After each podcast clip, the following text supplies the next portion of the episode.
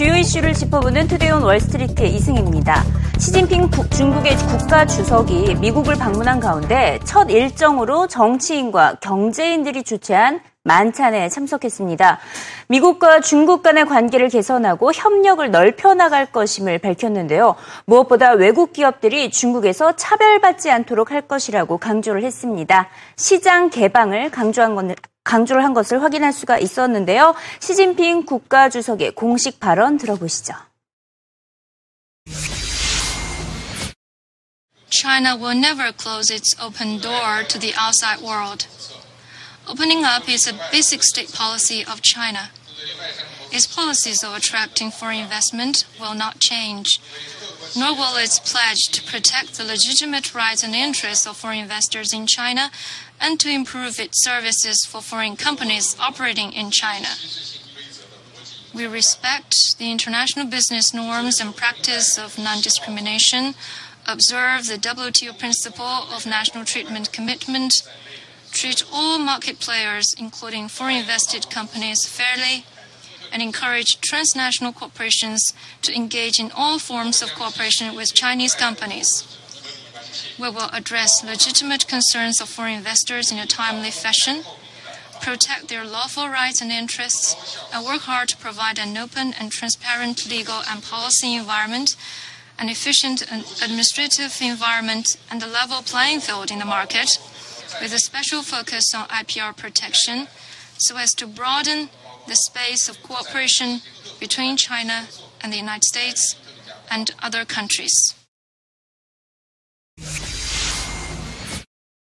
시진핑 주석은 미국 대기업 CEO들도 잇따라 만났습니다. 아마존의 제프 베조스, 애플의 팀 쿡, 마이크로소프트의 사티아 나델라, 스타벅스의 하워드 슐츠, 다우케미컬의 앤드루 리베리스 등을 만났는데요.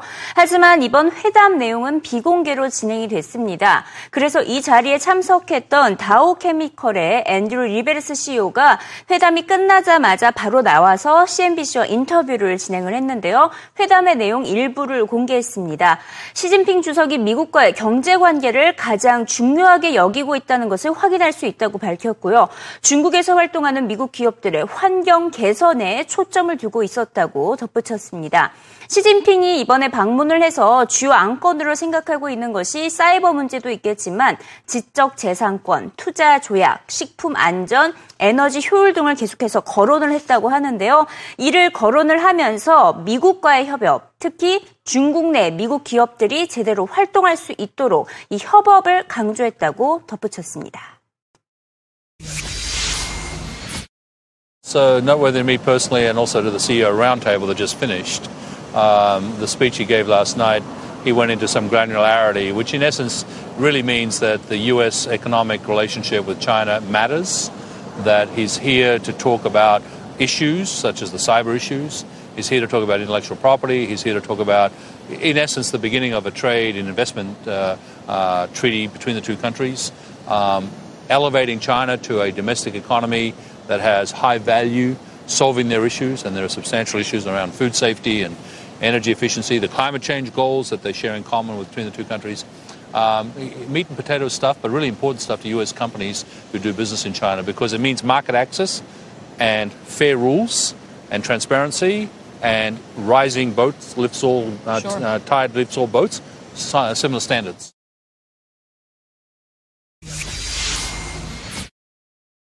시장 개방을 강조한 시진핑이었습니다. 무엇보다 각종 규제가 강했던 인터넷 시장 개방에 박차를 가할 것으로 보이는데요.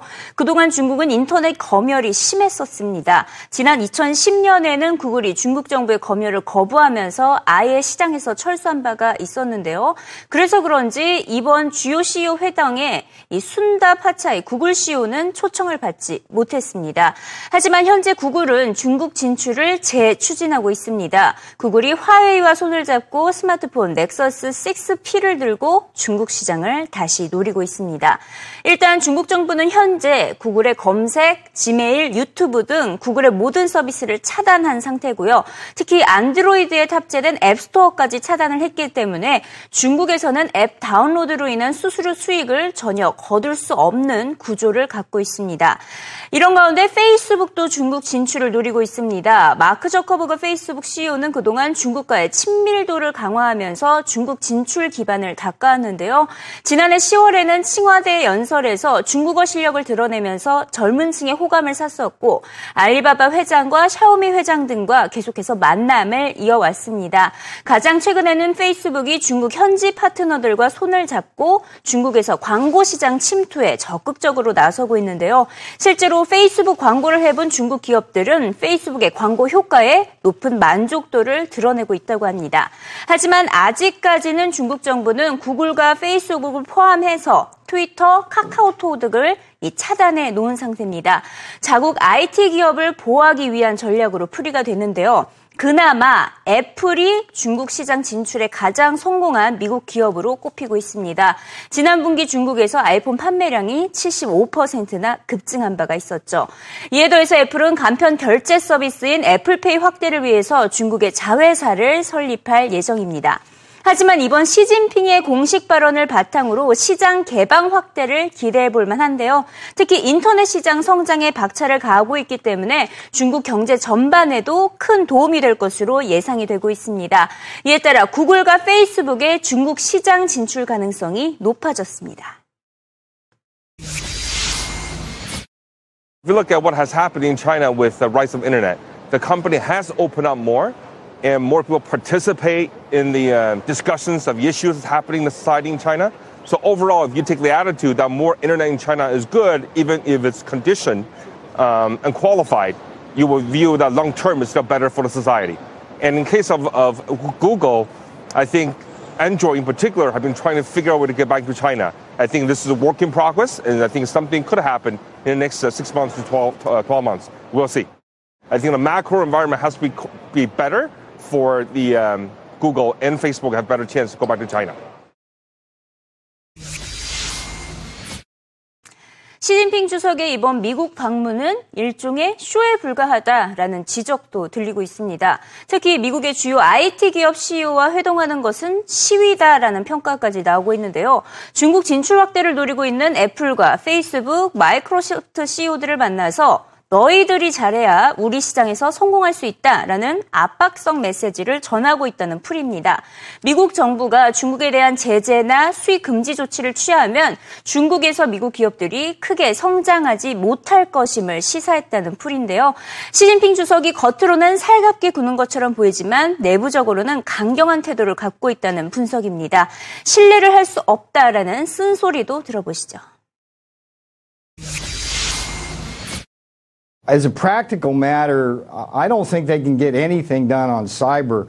And one of the problems we have right off the bat is that Xi Jinping adamantly denies that China is involved in any organized hacking, which is totally counterfactual. So there's a trust issue. I think there's probably a trust issue out in Seattle when 600 CEOs sit down with the, the Chinese premier and, and basically they know that the China is stealing their own technology. They force the technology transfer. So uh, politically, what's going to happen is this: we've got Xi Jinping coming here. All he wants is pomp and circumstance, the big red parade. Uh, and the show back home, both to his own constituents and to uh, countries like Japan and Vietnam, which he wants to, to, to, have them be afraid of China. This is all. Uh, this is all show. you know, words are cheap. And uh, a televised uh, appearance like this is really for his home audience. But, you know, let's face it, so are the televised appearances of our officials when they go to China. They're, they're playing to the home audience. What we should, I think, be paying attention to here is that things in China have changed enough in the last year to two years so that the politicians and the leaders are worried about domestic stability to some extent. There's been a certain amount of clamping down, you know, uh, on uh, speculation and other things. You know, this society is moving backwards a little bit from the progress it had made before, and the government's getting tougher. And so I think that uh, we see that in their foreign policy, we see that in their domestic policy, and we saw it in their clown car policy response to the stock market. That was ridiculous. 이번 방문의 핵심 의제로는 사이버 안보 문제가 꼽히고 있는데요. 지금까지 미국 정부는 각종 해킹의 배후로 중국을 꼽아왔었죠. 오바마 정부는 중국 정부를 대상으로 경제적 제재 착수까지 진지하게 검토를 하고 있습니다. 하지만 중국 정부는 자신들도 피해자라는 입장입니다. 시진핑 주석은 이번 방문을 통해 색안경을 끼고 의심하지 말아야 한다는 감정을 드러내기도 했는데요. 중국은 해킹에 연관되어 있지 않고 해킹을 지원하지도 않는다고 강조했습니다.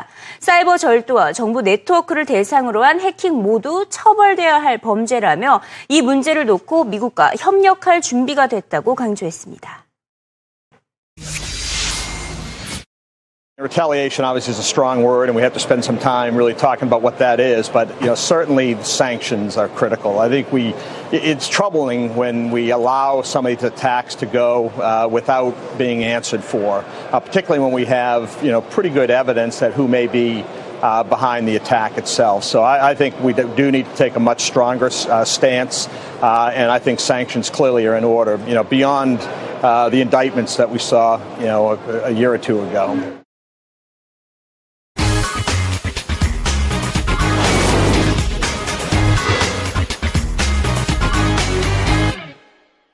CNBC 헤드라인 시간입니다. 채권왕 빌 브로스는 미국 연준이 금리를 당장 올려야 한다고 촉구를 했는데요. 더 이상 제로금리 소전에서 어, 머물러서는 안 된다고 재차 강조를 하고 있습니다. 지금 미국의 금리는 2008년 이후 거의 제로금리 수준에 유지되고 있는데 이 저금리 환경에서 연기금과 보험사 투자자들이 낮은 수익을 계속 보고 있기 때문이라고 설명을 했습니다. 2%대의 금리가 단기적으로는 주식과 채권 시장에 타격을 줄 수 있겠지만 장기적으로는 더 이득이 될 것이라고 설명을 하면서 빠른 시일 내에 금리를 인상해야 한다고 촉구했습니다. 외국인 투자자들이 미국 기업 채권에 투자를 많이 하고 있는 것으로 파악이 되고 있습니다. 아, 그, 지금 그 수준이 어, 내부적으로 이루어지는 규모보다 더욱더 많은 것으로 파악되고 있는데요. 뱅크 오브 아메리카의 조사에 따르면 지난 2분기 미국 내부적으로는 채권에 대한 투자가 1,220억 달러 매도가 됐습니다. 하지만 같은 기간 외국인들의 경우에는 이 매수 금액이 두 배로 늘어났는데요. 800억 어, 달러 수준에서 보시다시피 1,222억 달러까지 늘어나면서 두 배 이상 증가했습니다. 미국 전체 채권 시장 규모의 4분의 1을 차지하게 된 셈이 됐는데요. 금리 인상 직전에 단타 수익을 노리고 있다는 분석이 제기되고 있습니다. 브라질 헤아왈라 약세가 시장에 충격을 주고 있습니다. 이번 주 월가 투자자들이 우려하고 있는 대표적인 변수 중 하나로 꼽히기도 했는데요. 일단 브라질 헤아라는 올 들어서 달러화 대비 35%나 하락하면서 최저치를 기록하고 있습니다.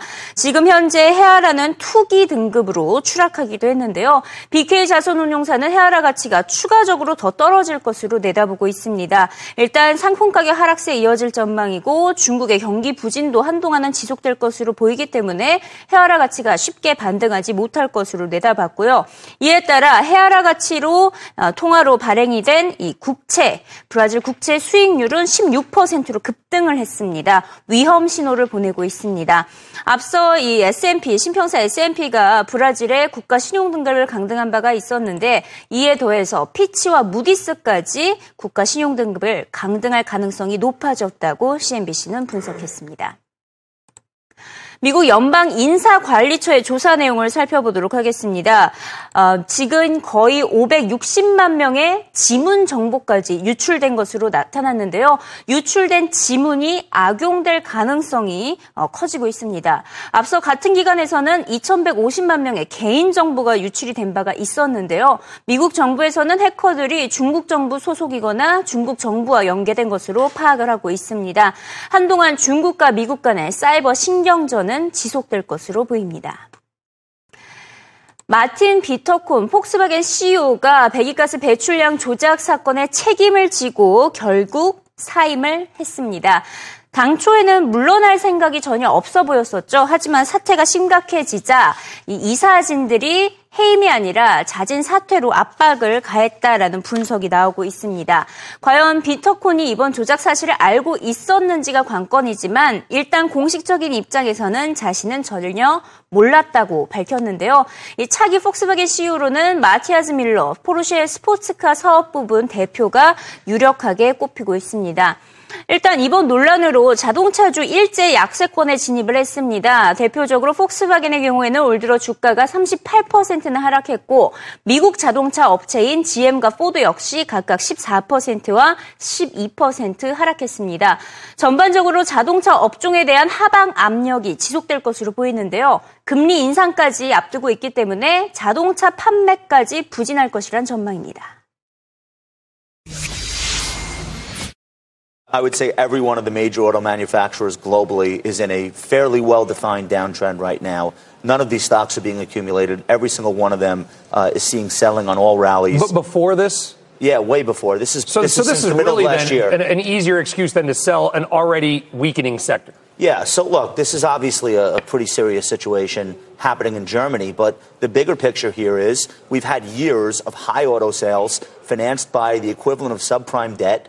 Um, if there's even any question about either instability in, in the global banking system or the potential for higher rates here in the U.S., that puts the marginal sale that people are counting on for higher and higher estimates in jeopardy. So you don't get higher estimates. What you end up getting is possibly declining sales, and you've got multiple compression because nobody believes that the global numbers of auto sales next year are going to look like they did in the last couple of years.